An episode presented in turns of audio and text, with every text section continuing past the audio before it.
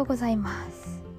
1月19日火曜日通勤時に聞くポッドキャスト番組サンサンストリートラジオ第11回目の放送です。はい皆さんおはようございます。えー、今日は本当に寒い。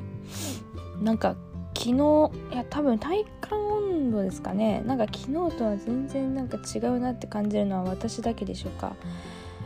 なんか昨日の放送聞いた方は分かると思うんですけど早起き昨日私は早起きをしましてんで病院病院っていうか自分の就職じゃなくて職場職場近くの公園であのラジオをこの放送を撮ってたんですけどまあ寒かったんですけどなまあなんとかなってたんですよね。だけど今日なんかすっごい寒くないですか？ばいな。でもなんかわかんないですな。わかんないですよね。その私が寒いと思ってもそのただただ代謝が落ちてる人みたいな感じなのか。あでもね今日毛布1枚だったんですよ。着てたの。寒かった。もうなんか気づいたら寝てて多分布団がすぐ足元にあったんですけどそれもかぶるのもできないぐらい眠かったのか毛布だけとりあえずかぶって寝てましたね。それかそれのせいかな？もしかして。めっちゃ寒かったもん本当に。だから今日はもう本当はね明日もあ隣の犬の音が入ってしまいますね。すいません。多分あの多分じゃなくて本当は今日も公園で収録しようかなって思ってたんですけどこれは寒すぎるから家でしようと思って家でします。してます。まあうん多分家の方が静かだと思ったんですけど今犬ちゃんがワンちゃんが、泣いちゃうっていうね。まあお許しください。なんかすごいんですよ。私の隣のお家の犬があのミニチュアなんですけど。しかもねミニチュア3匹飼っててんでみんなすっごい吠えるんですよ。私ここに来て10引っ越してきて10年ぐらいしてるはずなの10年ぐらいかな。なのに全然慣れてもらえないっていう。いや動物難しいな。私あんまり動物とこう戯れてきてなかったからな。うん。何年後になんか許してもらえるんだろう。吠えずに。なんかね。じゃあ今日も「サンサンストリートラジオ」始まり始まり。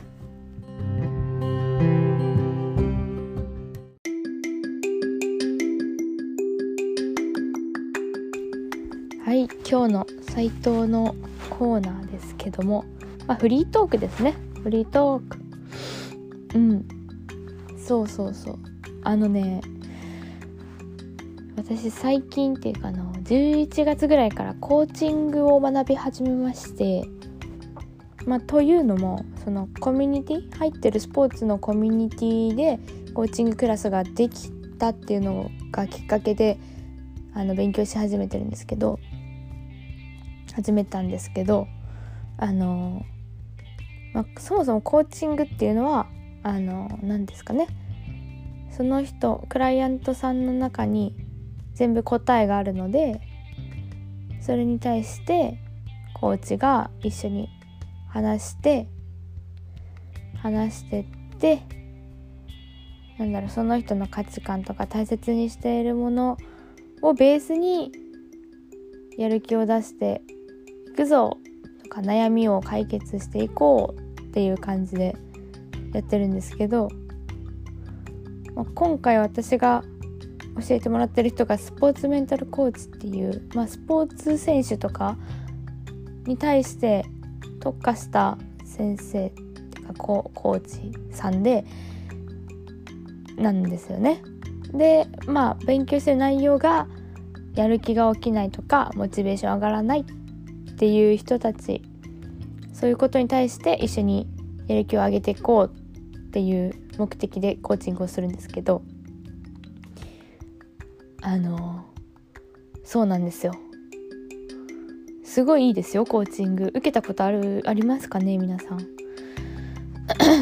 私も本当その人そのコーチさんとまた別で一人受けたことあるんですけどやっぱこう自分の話相手に話すことでめちゃくちゃ頭の中整理されますしすごいおすすめです。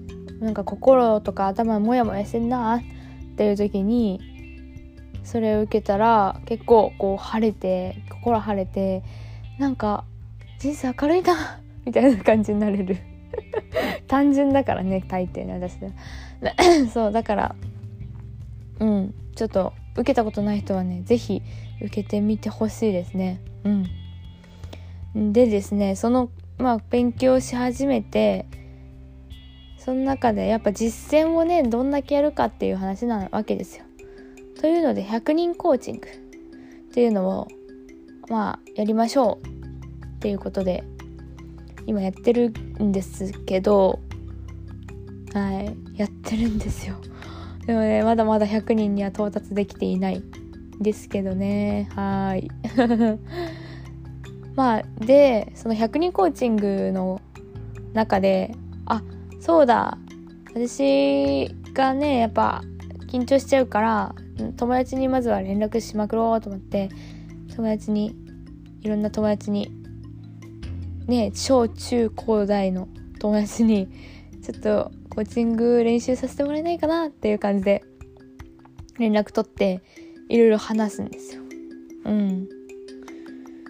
なんかねたまになんかもう私別に悩みないからやる気大抵やるからみたいな子もいるからそういうことは普通におしゃべりしよっかってなってちょっとだけおしゃべりするって感じなんですけどなんかこう何人だろう今4050人ぐらいかやってきてで特にねやっぱ友達ってなると新卒新卒、うん、1年目？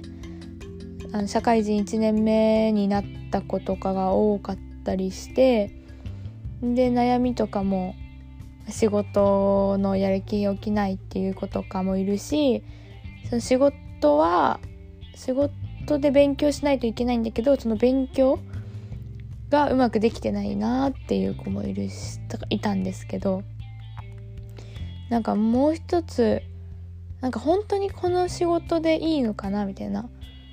1年間まだ1年経ってないけどぐらいやってきてなんか今後もこの未来未来的にこう将来的に続けるのかなとか不安になってる子もいたりしたんですよ。うん、やっぱそうですよね。なんか自分のやりたやりたいって思うことがある子はにとっては特になんかこのままだと人生終わっちゃうなっていうね不安になっちゃいますよね。うん。まあ、一人昨日昨日も電話したんですよ。昨日はんいつの友達だ？あ高校か。高校の仲良かった子なんですけどその子とお話ししててなんか一応まあ自分の中ではこう飲食系やりたいけどなんか現状はそう IT 系なんです。IT 系？うん。IT 系か。だからなんかどうしようなみたいな。なんかお金？とか考えたら今の方がいいけどどうしてったらいいのかなっていうね。この曖昧なねモヤモヤした感じね。そうだよね。ってなりますよね。難しいですよね。なんか1年目でこうパッてやめれるっていうのも大事っていうかやめれる人もいると思うんだけどねいろいろ考えると不安になってやめれないっていう人もねやりたいことの方に行けないっていう人もいるかなと思いますよね。うん。まあ、結論何が言いたいかっていうとね何だろうね。わかんないねこれ。でもなんかやっぱ社会人1年目だからこそいろんな環境に新しい環境になってふとね考えることはありますよねっていう。多分みんなみんなではないけどそうやって思ってる人多いんじゃないかな。これ合ってる合ってないなみたいなね。なんかそう。そういう時ってやっぱ人に喋るのが一番ですよね。うん。結論そこでいいかな？やっぱね人に人に喋るっていうのが一番いいと思います。なんで皆さんこうやっぱこうコロナ禍だとね人と対面して喋ることもないし会えないことも多いんです多いんですけど、まあ、ぜひこう人と喋って発散できたらいいなと思います。はいそんな感じでした。でした。ではこんな感じで。今日のサイトフリートークおしまいい。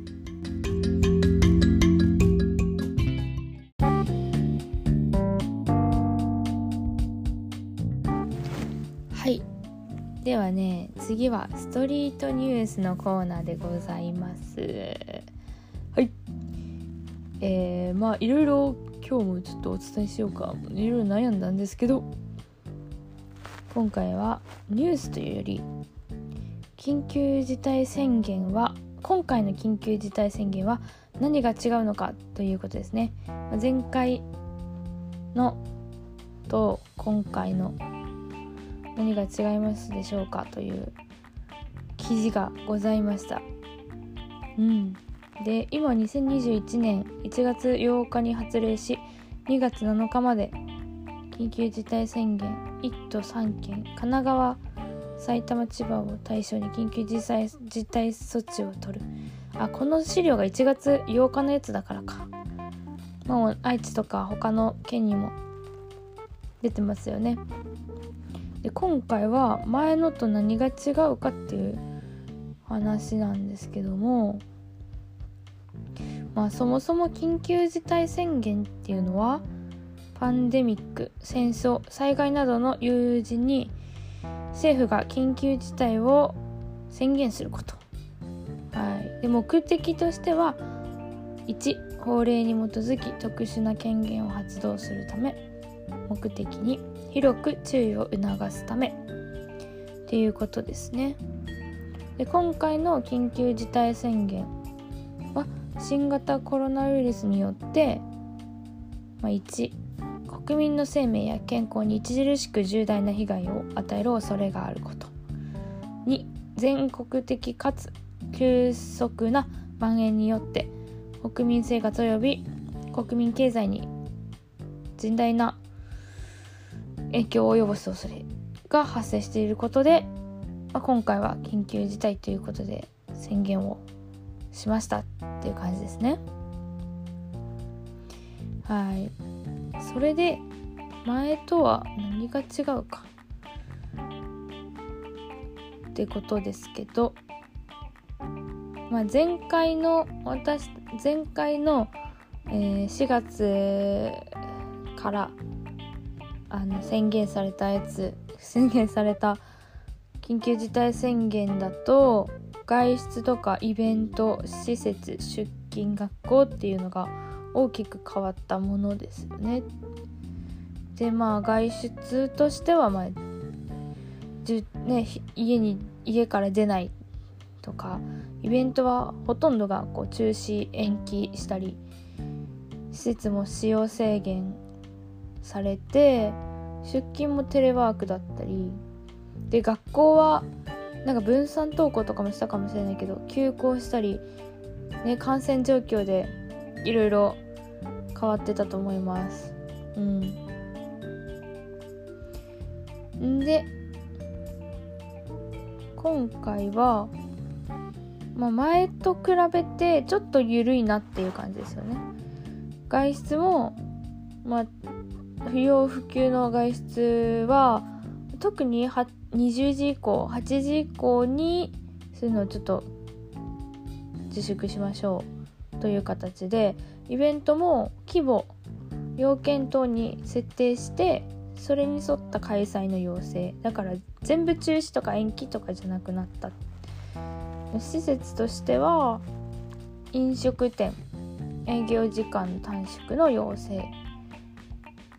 とか他の規模あの他の施設だと規模に合わせて自粛してください。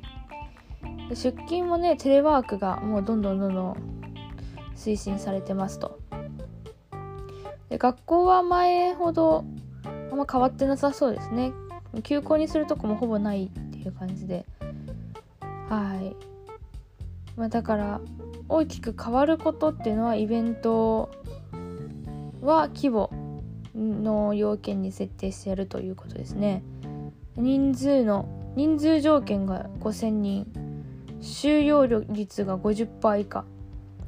で8時までの時間営業短縮。で変わることとしてはまあ施設ですね、まあ、施設ね飲食が20時までとか酒とかお酒の提供は11時から19時まで。でこれに対して応じないものは事業者名を公開されるっていうねちょっとめちゃくちゃ脅されてますね。うん。ってな感じですけど。皆さんどうですか？結構影響ありますか？今回の緊急事態宣言とか。まあ私は病院で働いてますからまあそれは多少他の人他の何ていうか医療職以外の人たちよりかは意識してるつもりではいますけどねえ。どうでしょうか。解除されるためにはまずは感染の状況が1週間に今は25人新規の感染者が出てるからそれがもっと減って1週間に15人以下になると解除されるのか検討されるんですねって感じですね。で東京の人口で換算すると1週間を通して感染者が1日500人を下回るかで解除の目安になるそうです。なるほど。だからとりあえずもうみんなあの本当注意してならないうん、ならないようにするっていうのがね結果大事っていうことですけどね、まあ、でも本当にあの全然ねそれこそ旅行とかも行けないしね。もうこれは早くパッてなくなればいいのに。本当に。みんながみんなちゃんと自粛したら変わるのかな。どうなんだろう。でも患者さんでねそういえば昨日いた患者さんで私とか私の周りの友達は結構頑張って自粛してるんだけど若い人たちはあんまり自粛してない姿を見て初めて憤りを感じたって言われてああすいませんと思って若い人で一括りにされあの一括りだとは違うけどまあでもねそういう方もいるからそうだよねって。めちゃくちゃ温厚な人だから初めてって言ってましたね。イライラしたのって。だから皆さんもちょっと注意しつつ頑張ってやっていきましょう。以上ストリートニュースでした。